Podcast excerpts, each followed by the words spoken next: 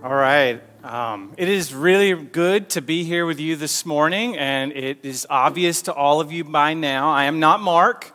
So, if we haven't had the pleasure of meeting, my name's Kyle. Uh, my family and I have been coming here to Gospel City Church for, gosh, uh, eight plus years now. So, time has really flown. And uh, from time to time, Mark gives me the, the honor and privilege to come and share with you. And uh, he called me, I guess, three or four weeks ago and said, uh, Hey, man, uh, I got to be out on the 13th. I've got to get Addie moved into college. So, Mark is down in Austin today, getting Addie all set for her freshman year.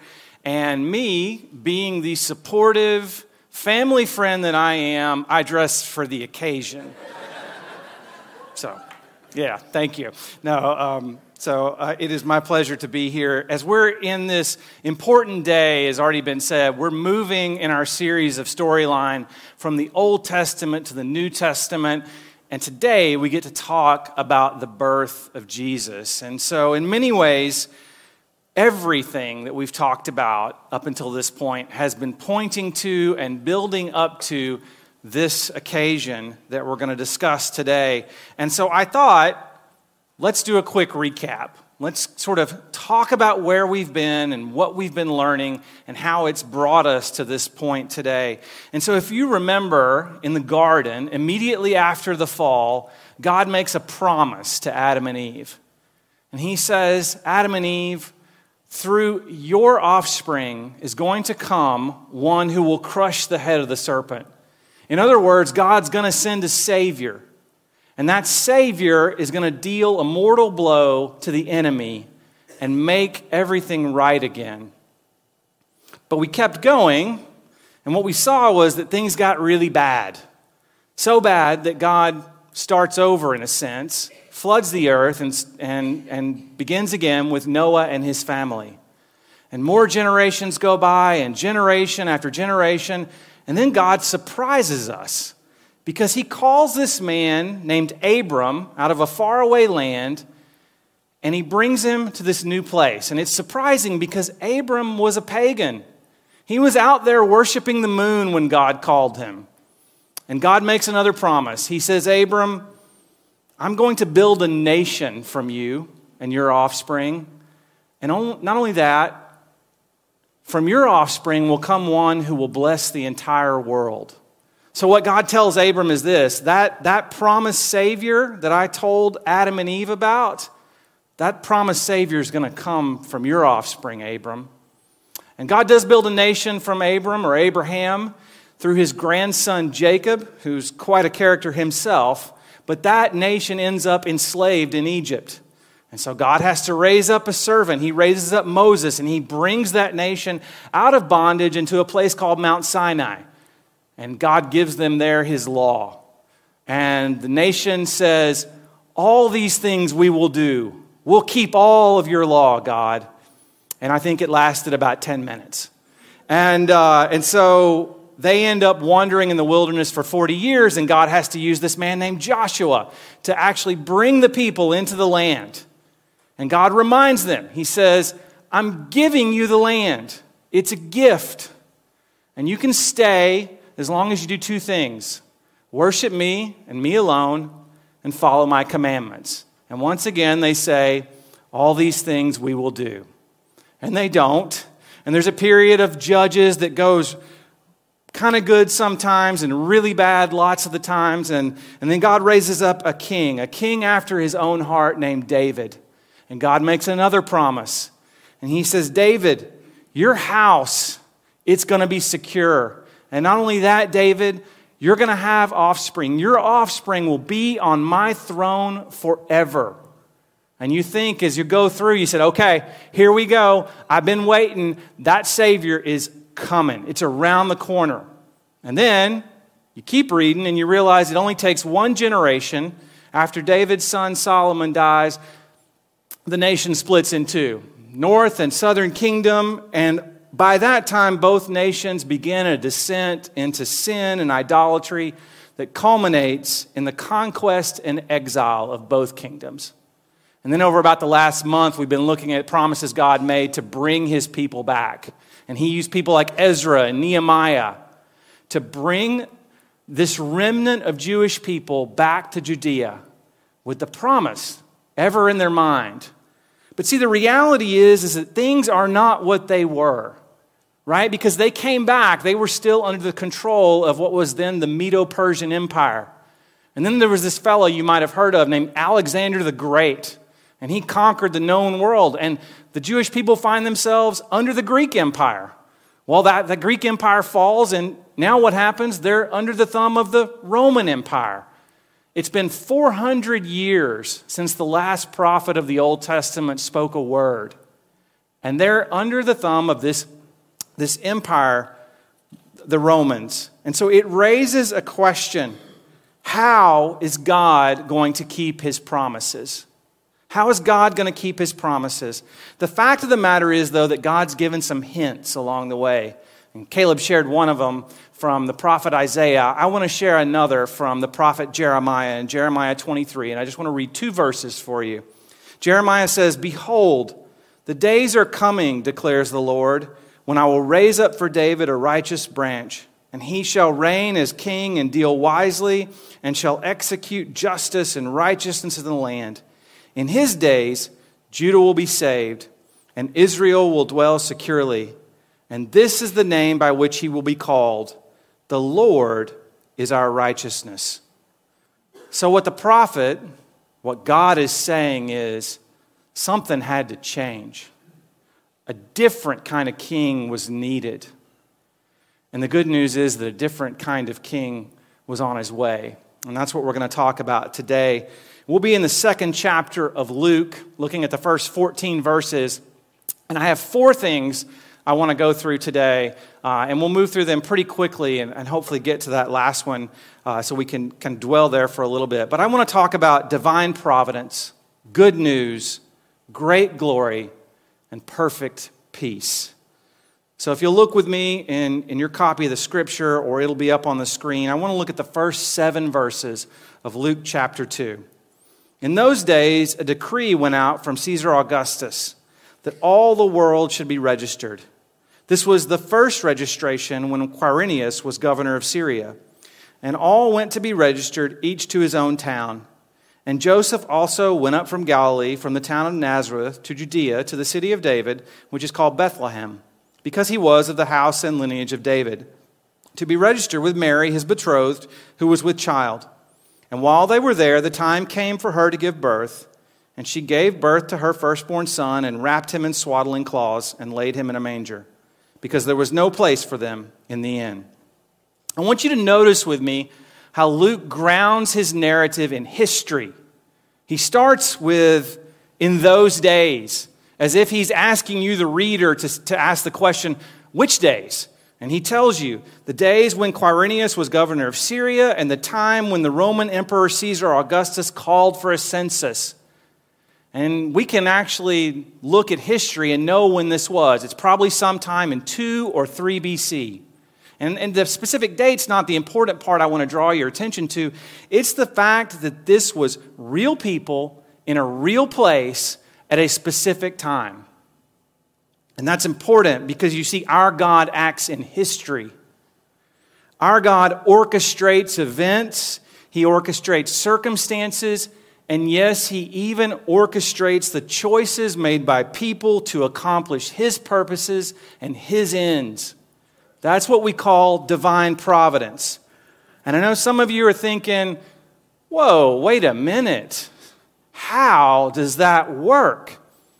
Write this down mark at gospelcitychurch.com.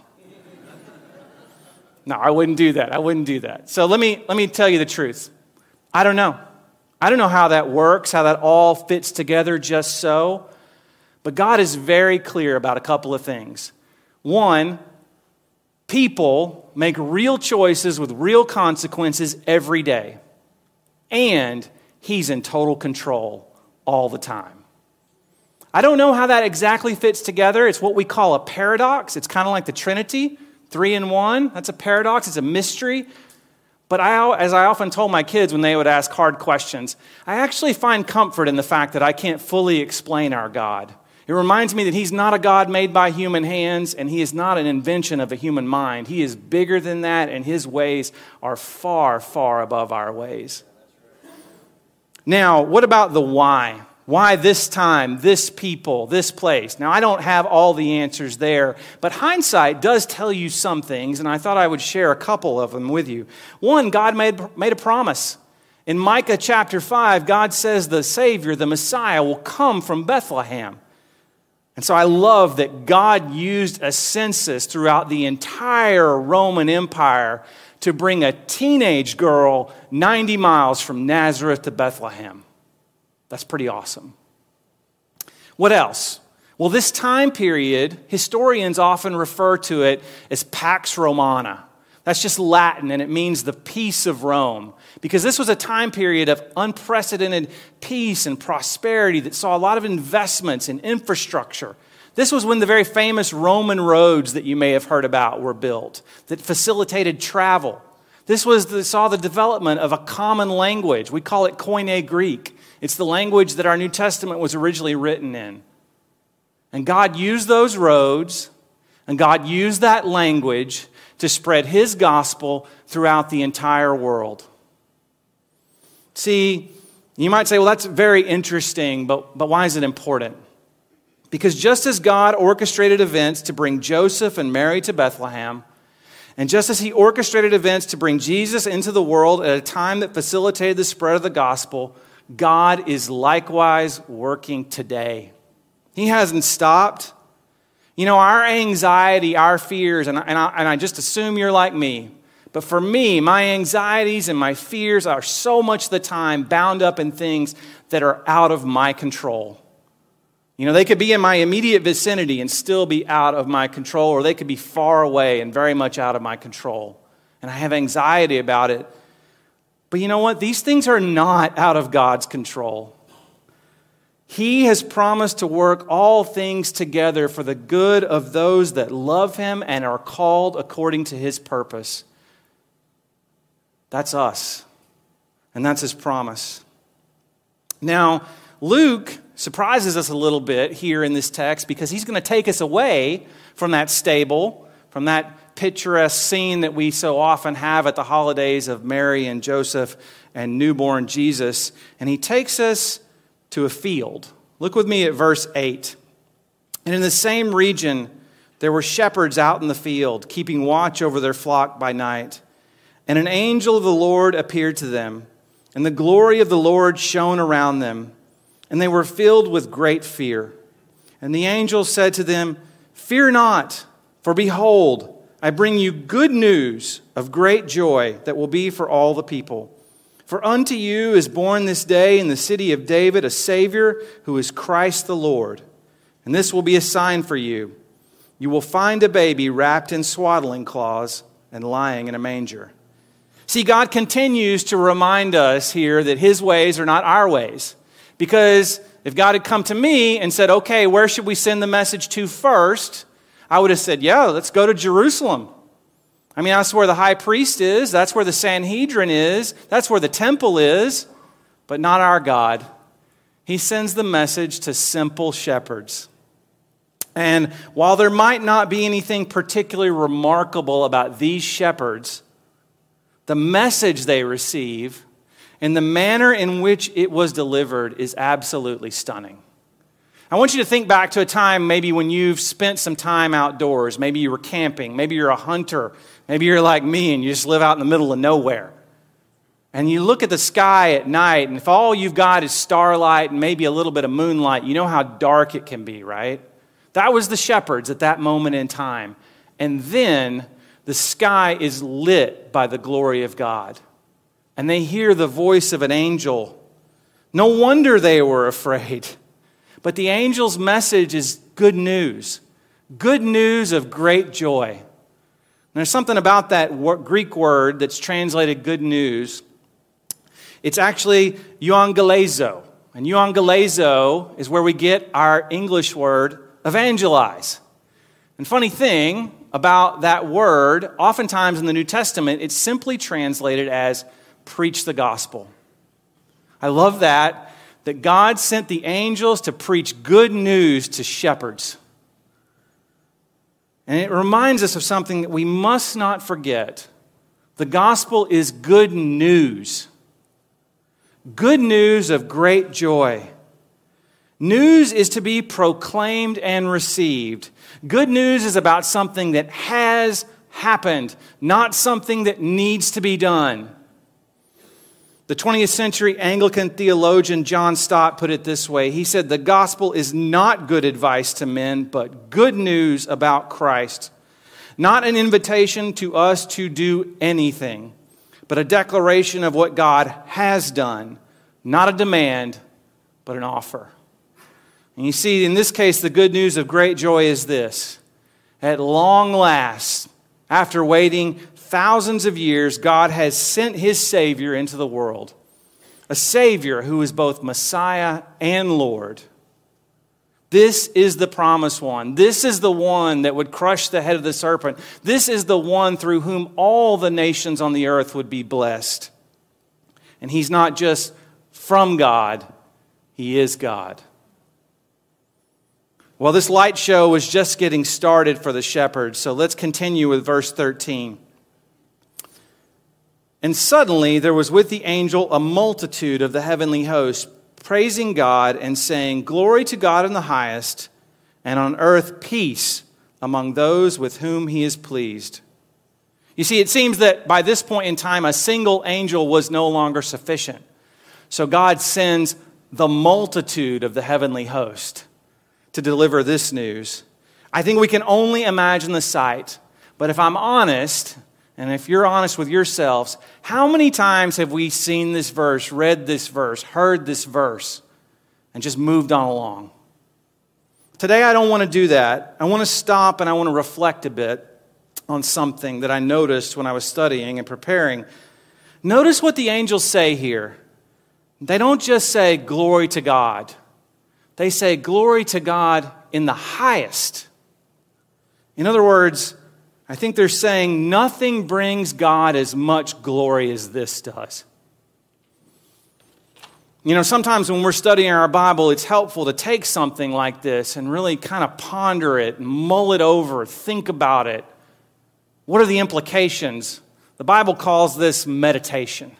And I want to try to illustrate this today by asking and attempting to answer this question Why does the birth of Jesus bring God the highest glory? Let me propose five potential reasons with a disclaimer. By no means do I think these are all the reasons. I suspect there are thousands more. I also don't know if these are the best five reasons. These are the five reasons that came to me that I wanted to share with you today.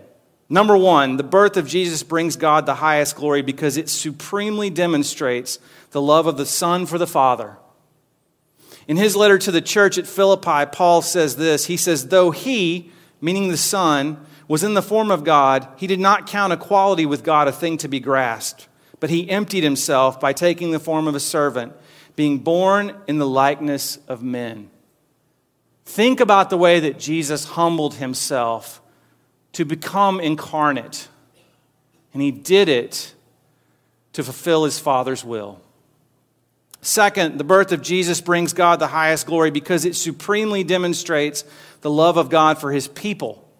And you know this verse For God so loved the world that he gave his only Son, that whoever believes in him should not perish, but have eternal life. How much did God love the world? Enough that he gave the very best that he had to offer his only Son. Third, the birth of Jesus brings God the highest glory because Jesus is the one and only means by which sinful people can be restored to a right relationship with their Creator. In 1 Timothy chapter 2, Paul says there is one God and one mediator between God and men, the man, Christ Jesus. Fourth, the birth of Jesus brings God the highest glory because it inaugurated a kingdom that would never end. And I told Caleb, I said, you know, I've got that Isaiah 9 verse in, in my talk. Uh, it, it, just reminds me that, that there's bigger forces at play here today. But as he read to you, of the increase of his government and of peace, there will be no end. And you see, when Jesus came and Jesus died and he rose again and ascended to his Father, that kingdom began. And it has not ended because he rules and reigns at the right hand of his Father today. Fifth and finally, the birth of Jesus brings God the highest glory because Jesus is God's greatest and final word. The author of Hebrews says, In these last days, he, meaning God, has spoken to us by his Son whom he appointed the heir of all things, through whom also he created the world. He, the Son, is the radiance of the glory of God and the exact imprint of his nature, and he upholds the universe by the word of his power. See, there is no greater name than Jesus. And one day, every knee will bow, every tongue will confess Jesus is Lord. Glory to God in the highest, indeed. You know, the angels had more to say, though. Let me read for you verse 14 again. Verse 14 says, Glory to God in the highest, and on earth peace among those with whom he is pleased. Well, first, I want to say something about peace. This peace is m- about more than just the absence of conflict. It is that, but it's way more than that.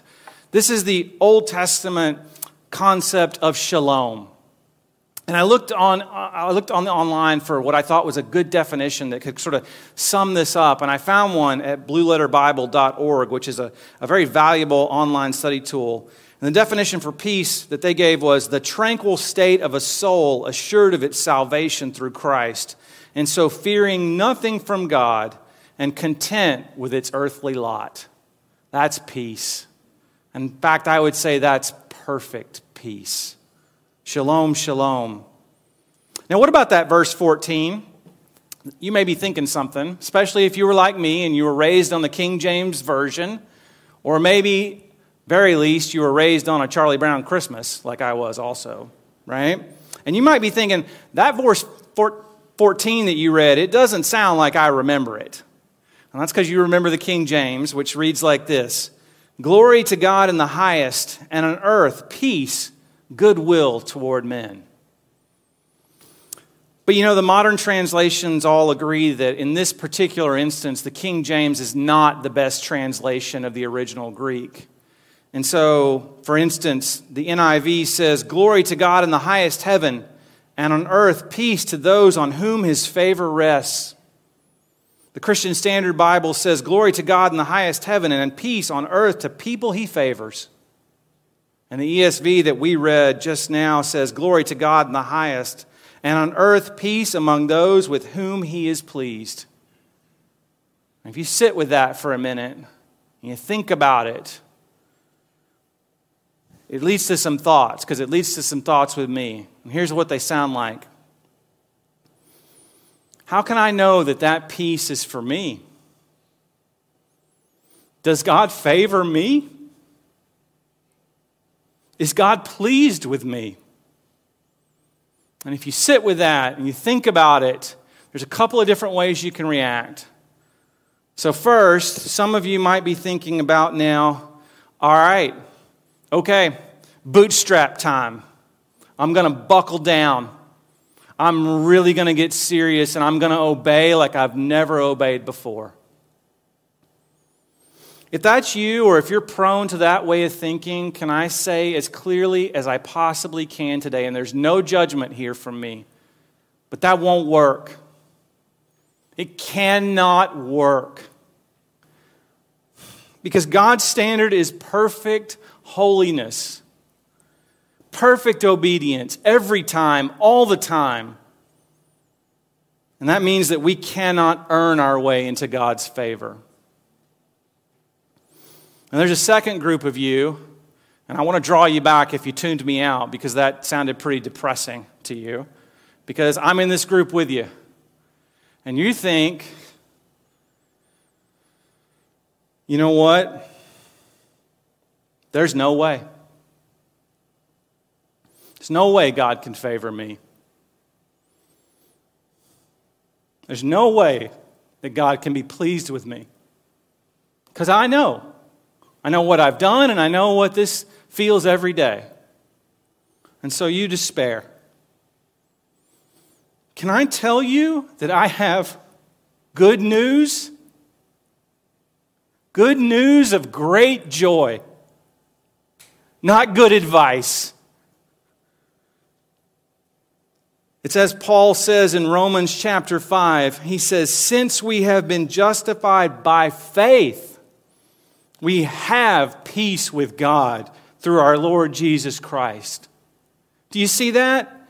Peace with God comes only through Jesus Christ because only through Jesus Christ can we be justified by faith. And we talk about justification all the time because we are so prone to forget what it means. And justification means how can I have a right standing before my Creator? How can He look at me and say, righteous in my sight? And he tells you right here it comes through faith in Jesus and his finished work. And maybe you're thinking, well, my faith is, is pretty weak. And honestly, it doesn't even feel like faith most of the time. I want you to remember something. It is not the strength of your faith that matters, it is the object of your faith. And here's the truth if the object of your faith is Jesus, then his record of obedience is credited to you. And your record of sin and my record of sin was crucified on a cross on a hill outside of Jerusalem 2,000 years ago. That is justification. That is the great exchange. Our sin for his righteousness. And the band's going to come and lead us in worship. But I wanted to leave you with something that I think kind of sums up where we've been today. And I guess it's the, the educator in me. I want to give you something to, to take away, a little homework maybe. Maybe something that, that we can even teach you in the few minutes we have remaining. You might be familiar with the concept of catechisms, especially if you grew up in a more liturgical tradition. Catechisms are pretty simple. They're just series of questions and answers and a way of learning deep truths. There's a catechism that I like. It's relatively new and it's aptly named the New City Catechism. So if you have a smartphone, doesn't matter if you have an Apple or an Android, you can go to Apple Store Google Play, you can actually download the New City Catechism. 52 questions and 52 answers, one for each day of the week. It actually draws its content from some of the oldest and time tested catechisms from throughout Christian history. And question one is my favorite. It's actually derived from the Heidelberg Catechism, which was written in 1563. Question one from the New City Catechism is this What is our only hope in life and death? Answer that we are not our own, but belong body and soul, both in life and death, to God and to our Savior, Jesus Christ. That's the adult version. Let me give you the children's version real quick because I bet you can memorize it right there in your seat and walk out with it. I taught my kids this when they were real little and pray every day. This is what they remember. What is our only hope in life and death?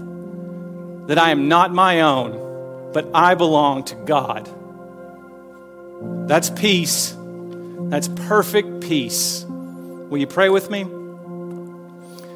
Oh God, we thank you so much that you sent your son. We thank you that you loved us that much that you would give your very best. And that through him, through His work, His obedience, His faithfulness, we can be called your children. And we can know, we can know that we have right standing before you. Thank you, Lord. In Jesus' name we pray. Amen. Let's stand together as we respond in worship.